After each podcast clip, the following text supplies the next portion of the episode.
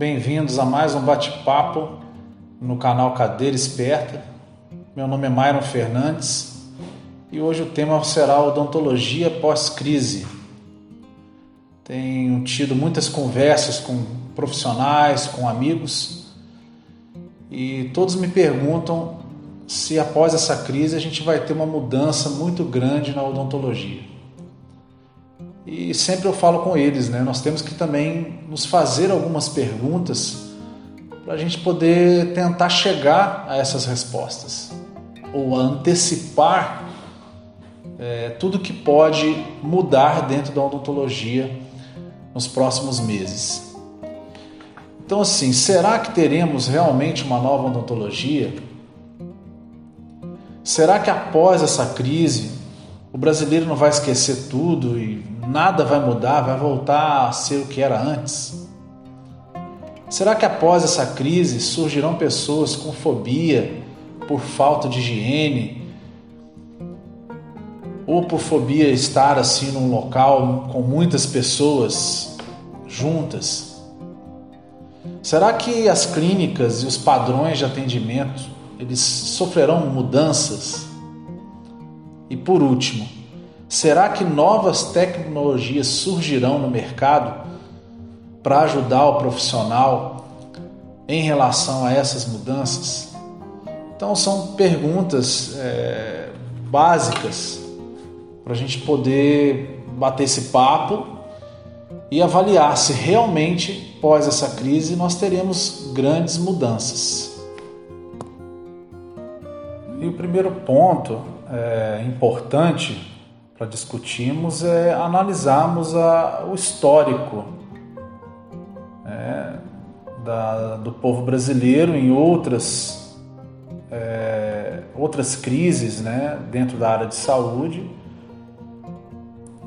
para a gente realmente analisar se, se nós vamos ter essa mudança ou não. Então, se a gente pensar que vamos colocar doenças básicas aí, que é a dengue, né, outras coisas mais que muitas vezes precisa de uma certa é, persistência, educação para que a gente melhore, né, ou pelo menos diminua o número de casos no Brasil. E parece que quando uma, né, uma epidemia ela passa, é, o povo esquece e volta tudo ao normal.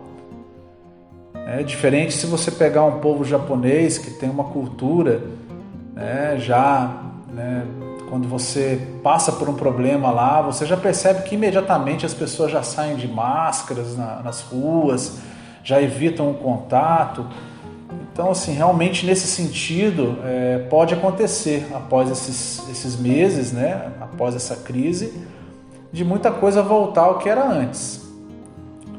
Mas nós, como profissionais, nós temos também que ter uma visão de que essa crise ela foi a maior crise é, dentro da área de saúde é, dos últimos anos.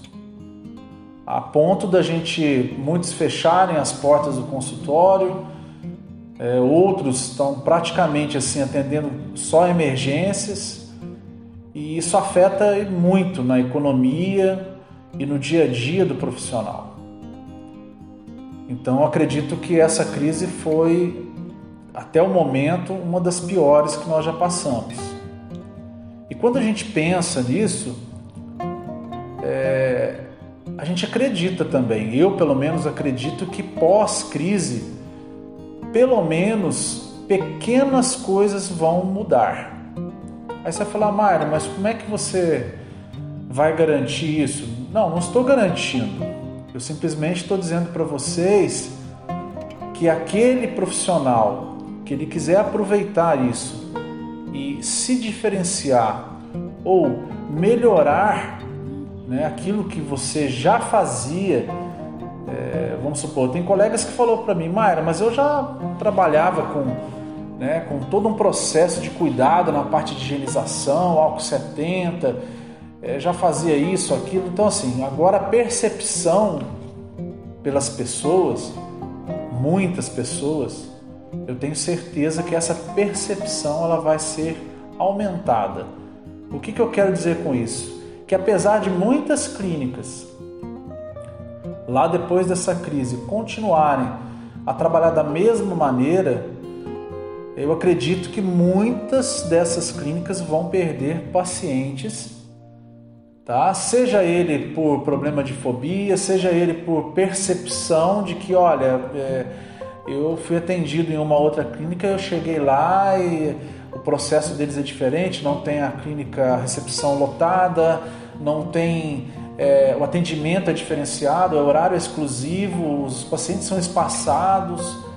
Pode ser que aquela clínica que tem aquela recepção lotada, é, vou dar um exemplo, uma clínica de ortodontia que atenda de 15 em 15 minutos, aquela recepção cheia, dois, três, quatro consultórios, e aí entra um, sai outro e vai ver o máximo que, o, que a clínica tem, que o profissional tem um jaleco, ele troca de luva ali, uma máscara, mas não tem sequer nenhum tipo de é, é, esforço, né? É, ou uma higiene é, mais adequada, pode acontecer que esses pacientes eles vão começar a perceber isso e vão procurar outras clínicas com uma estrutura né, e uma visão melhor de trabalho. Então isso é possível de acontecer. É, muitos vão dizer, ah, mas brasileiro esquece, mas concordo que muitos vão deixar passar, mas eu acredito também que muitos vão começar a perceber é, esses pequenos detalhes. Então essas clínicas que estão muito fora do padrão de higiene e de atendimento, elas vão sofrer. É? E por que, que eu estou querendo dizer? São todas que vão sofrer? Não, mas eu acredito que um, vão perder pacientes. A ponto desse sofrimento você fechar as portas é outra coisa, aí é um, é um radicalismo. Mas com certeza vão perder pacientes para outras clínicas que passarem a perceber esse, esse detalhe e ó, vamos mudar, vamos melhorar aqui a recepção, vamos ter um hall de entrada, vamos separar a recepção em duas, ou cada consultório vai ter sua recepção. É, vai ter custo para isso? Vai ter custo. Vai ser o momento de se investir? Aí isso quem vai decidir é o profissional. Né? Eu imagino que muitos vão, nesse momento agora pós-crise, vão fazer alguma mudança ou algum investimento, nem que for pequeno, para que realmente o paciente perceba que ele tem uma segurança de ser atendido nesse local. E nós vamos ter que pensar também que esse é o momento para muitos profissionais é, fazerem algumas campanhas, né? Instagram, em mídias, tentando vender é, que a clínica dele ele vai trabalhar com EPI completo nele, na secretária, e vai ser um espetáculo, e vai ser tudo é, de primeiro mundo, você não tem risco, vem para cá que aqui você não tem risco de pegar o, qualquer tipo de infecção etc. Então vão ter os espertos de, de plantão aí, que na minha visão vão querer usar isso Então, se eu pudesse é, dar um conselho né, para todos vocês que são donos de consultório ou de clínicas, é, que pega esse tempo agora que você tem né, disponível é, e repense um pouco todo o conceito do teu negócio. Pense que pessoas é, poderão, após essa crise, é, avaliar o teu trabalho, principalmente né, relacionado à, biossegurança e atendimento, de uma forma diferente. E o que, que você está disposto a investir ou a fazer para que o seu paciente tenha a percepção que você tomou atitudes é, para melhorar em vários pontos o atendimento. Então analisa a tua recepção, se não é interessante você mudar alguma coisa.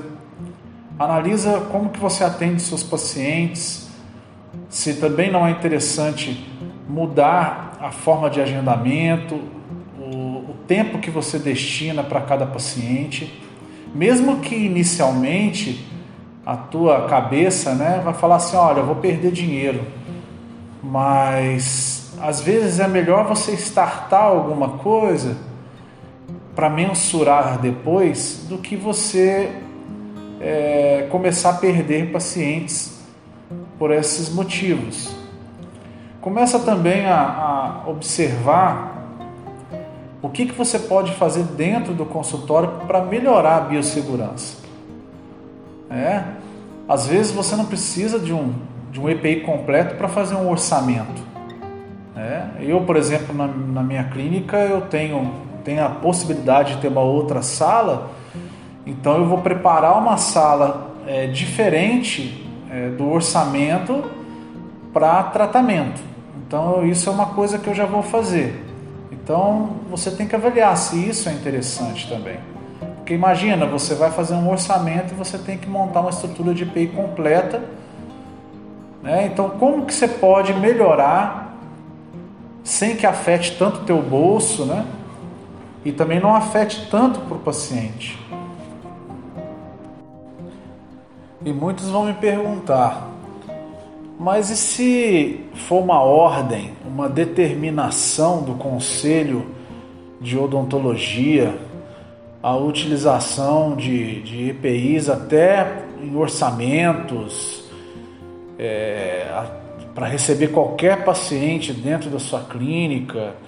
Eu estou vendo alguns, alguns professores, algumas pessoas aí da área de odontologia também comentando sobre isso, é, que vai haver uma mudança drástica.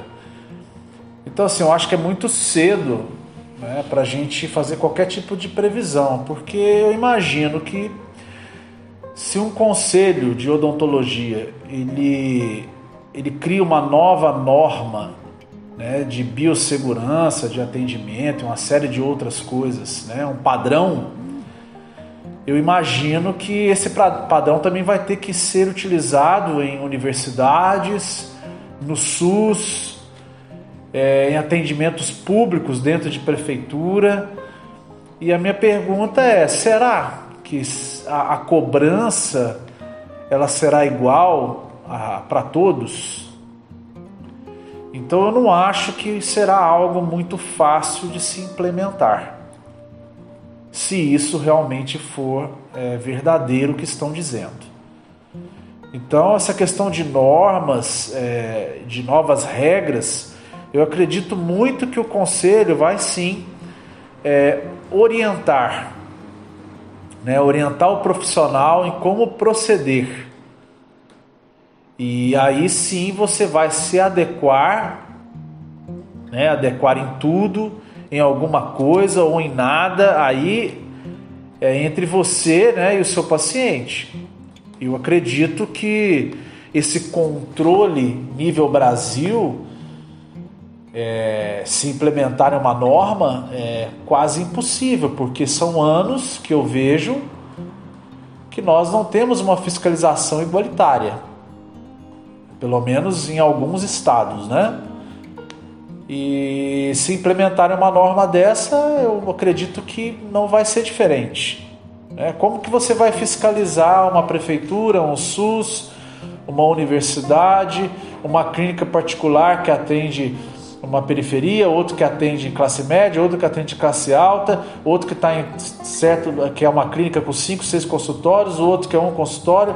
Como que você vai fiscalizar, né, e diferenciar e tentar entender é, toda essa diversidade que a gente tem é, no nosso país. É, então não acho que vai ser fácil, é, vai ser difícil.